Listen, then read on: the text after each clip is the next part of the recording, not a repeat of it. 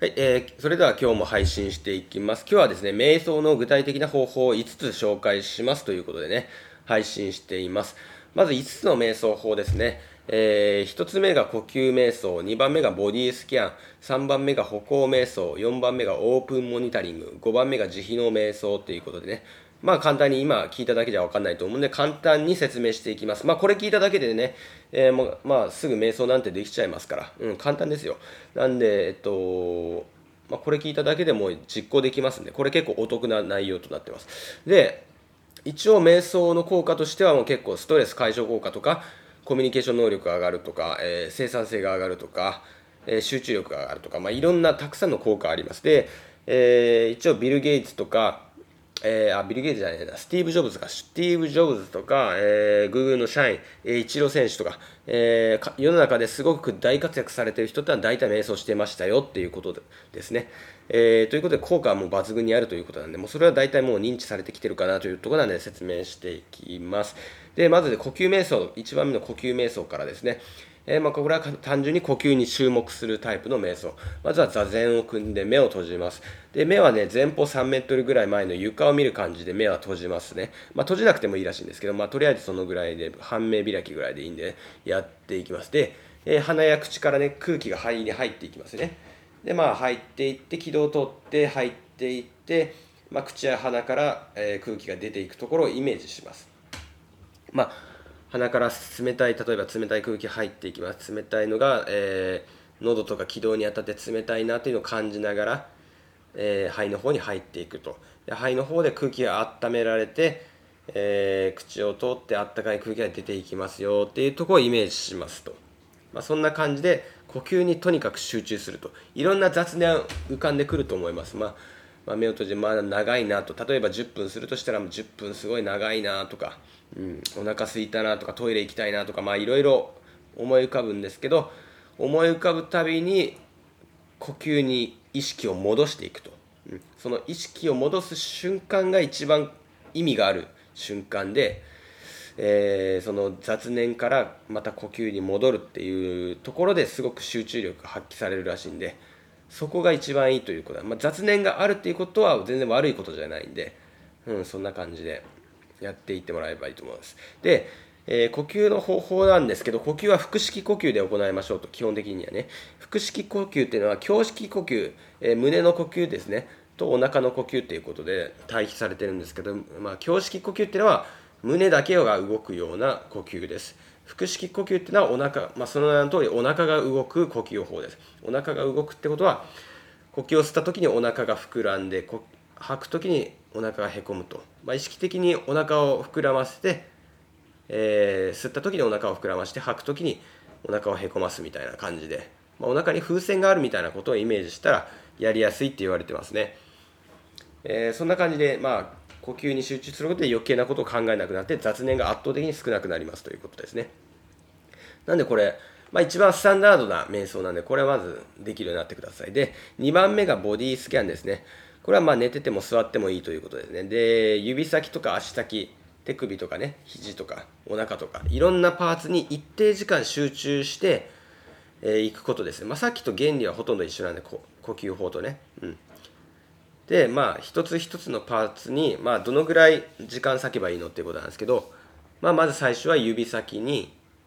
えー、呼吸5回分の時間をかけると。かけると。で、次に手手のひらと。次は手首とか。うん。そんな感じで、まあ、細かく集中していく次は肘とかね、うん、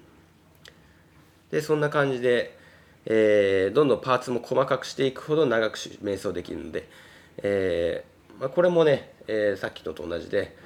え雑念が減って集中力の上昇とかストレス解消効果がありますね、うん、で次は歩行瞑想。で歩行瞑想っていうのは基本的に足の裏に集中する瞑想法ですね。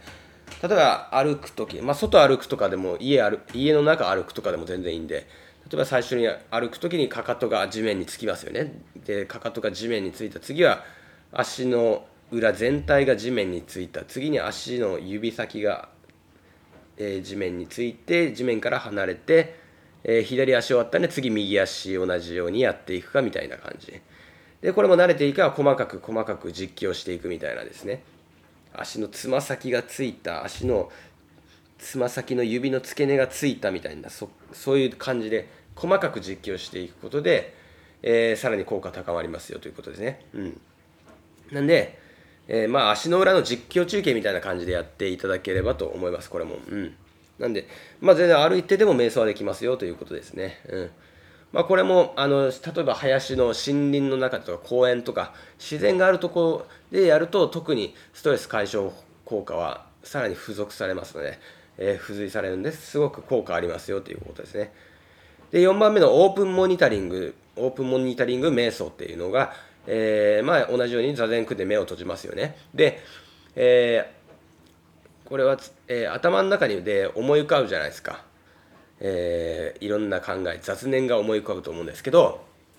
例えばまあ10分するとしてまだ5分も経たないとか長いなとか最初絶対あるんですよね長いなとか周りがちょっとうるさいななんか工事現場うるさいなとかなんかあとトイレ行きたいとかうんお腹すいたとかまあいろいろ雑念が思い浮かんでそれを実況中継する、うん、流しっぱなしにするって感じですね。テレビみたいに、うん、否定も肯定もしないっていうことがコツですね、うん、いろんな考えにジャッジメントをしない。要は例えば頭の中に、えー、ご飯食べたいなーって浮かんできたとするといやいやダメだ。これだ。ダメだ。瞑想に戻さなければ集中しなければとか思っちゃうじゃないですか。そうじゃなくてそれをもうずっと実況中継するああ俺の頭の中でご飯食べたいって言ってるそっかみたいな感じうんそんな感じで客観的に自分の考え自動思考っていうんですけど頭の中に勝手に思い浮かんでいる事柄を客観的に見るっていうそれをひたすらやるってことですね。うん、でこれがぼ、えー、オープンモニタリング瞑想というやり方です。で最後に、えー、慈悲の瞑想っていうのがありますね。まあ、これも同じように、えー、座禅組んで目を閉じて、えー、これはね頭の中で唱える感じの瞑想ですね。うん。まずこういうふうに唱えてください。4つ唱えます。私の願いが叶いますように。まず1個目ですね。で私が幸せでありますように。で次私の悩みや苦しみが消えますように、えー、私が穏やかでありますように。この4つ、うん、この4つをどの順番でもいいのでまず繰り返す。頭の中でずっと繰り返すわけですね、うん、ひたすら唱えてください、うん、で、えー、まあ、それだけでも効果あるんですけどえー、もっと効果ある方法が、えー、身近な他人ですね。最近喋ったな仲のいい人とかでもいいし家族でもいいしそういう人が、えー、さっきのと同じですね、まあ、その人の願いが叶いますようにその人のその人が幸せでありますようにその人の苦しみや悲しみ、え悩みが消えますように、えその方が穏やかでありますようにとその人をイメージしながらその人が幸せになることを祈っていくということですね。えー、まあ、基本的にねあの心理学的に他者の幸せを願うことっていうのはすごくメンタルにいい効果が現れる大きな効果が現れやすいと言われてますねで、え、まあ、ある、えー、海外の経験研究では、えこの瞑想ですね7週間続けた人が、えポジティブな感情が増大してうつ病が、ね、治ったと治ったりね、え瞑想神経の働きが良くなったとそういうことが報告されているので、まあ、このやり方も結構効果は大きいですよということただね、やっぱり最初の1番目から実施した方がいいかなと僕は思います。呼吸。まずま呼吸瞑想。まあこれだけでも全然いいと思います。うん。あの、全部やる必要はなくて、もうほとんど呼吸瞑想しか僕はやってないですね。まあこれだけですごく効果出てるんで、僕はもうほとんどこれしかやってない。うん。まあ、とやるとしてボディスキャンぐらいかなという感じですね。うん。ちょっと慈悲の瞑想とか、えー、あとオープンモニタリーもまあちょっと難易度高いと言われてますんで、うん、なかなかね、えー、継続する、最初継続するには難しいと。まあ3ヶ月とか、えー、慣れてから他のところに移るっていうのがいいかもしれないですね。最初呼吸瞑想を、えー、3ヶ月ぐらいやって他のに移行するっていうのがいいかも。うん、とりあえず毎日の継続が大事ですね。瞑想っていうのは毎日の継続が大事と言われています。でほとんどの研究研究で8週間前後で効果があるとされてますね。とりあえずまあ3ヶ月ぐらいですね、目安に毎日続けてくださいという、5分から10分ぐらいでいいので、毎日続けてくださいということですね。で、僕のおすすめは朝一番にやることですね。うん、朝一番にやると何がいいかっていうと、えー、まず仕事前とかにやることになるんで、えまず雑念朝一番の雑念っていうのは絶対あるんですよ。まあこの仕事でこれしなきゃいけないどうどうだろう今日も行きたくないとかなんかいろいろ思うんですよ。今日だるいなとか。なんでそういう雑念を、えー、まずね結構減らすことができます。瞑想することによって、うん、だからすっきりした状態。例えばまあ要はタスクを減らせるんですよ。例えばパソコンでとかスマホでいろんなアプリ開いてたらすごく動きが重くなって固まったりしてフリーズしたりするじゃないですか。それで人間も全く同じなんですよ。人間もいろんなことが頭の中に雑念があるとそれが全部タスクになって、えー、頭の動きが鈍くなっちゃうのでまず瞑想して朝からリセットする。リセットすることで、えー、頭の中のアプリを全部一旦消去しておくっていうことね。そしたらもう仕事とか休みの日でも何でもいいんですけど生産的な活動っていうのがすごくやりやすくなるんで、まあ、朝一やるのが一番いいですね、うん、僕は朝10分15分やって、えー、帰ってきてからも、えー、そのぐらいやってますね。うん。まあ、どっちもやるのがいいと思います。まあ、1日30分ぐらいやるのがベストかな。うん。大体の研究では30分や、1日やってますね。うん。だから、ま、30分ぐらいやるのが一番ベスト。うん。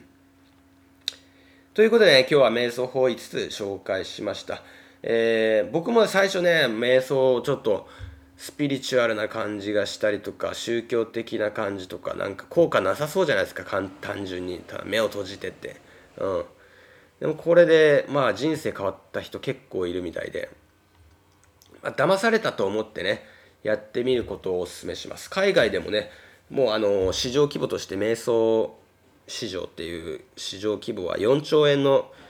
え、市場規模があると言われてますんでこれもう海外アメリカではもうもうかなりメジャーになってきてます。もう病気の治療法ね、うん、痛みとかあまあ癌でも何でもそうです。痛みの緩和とかに瞑想が使われてます。痛みとかを客観視して、えー、低減していくと。ストレスも低減していくと。そういったやり方で、えー、結構もう主流になってきてます。で日本にはまあまだまだ、えー、今結構まあまだまだかなということは浸透してきてはいるけどまだまだかなというところですね。ということで、えー、まあ、これから流行っていきいくと思いますので、まあ、先にやっていったら効果あるんじゃないかということでね、今日はこれぐらい配信終わりました。どうもありがとうございました。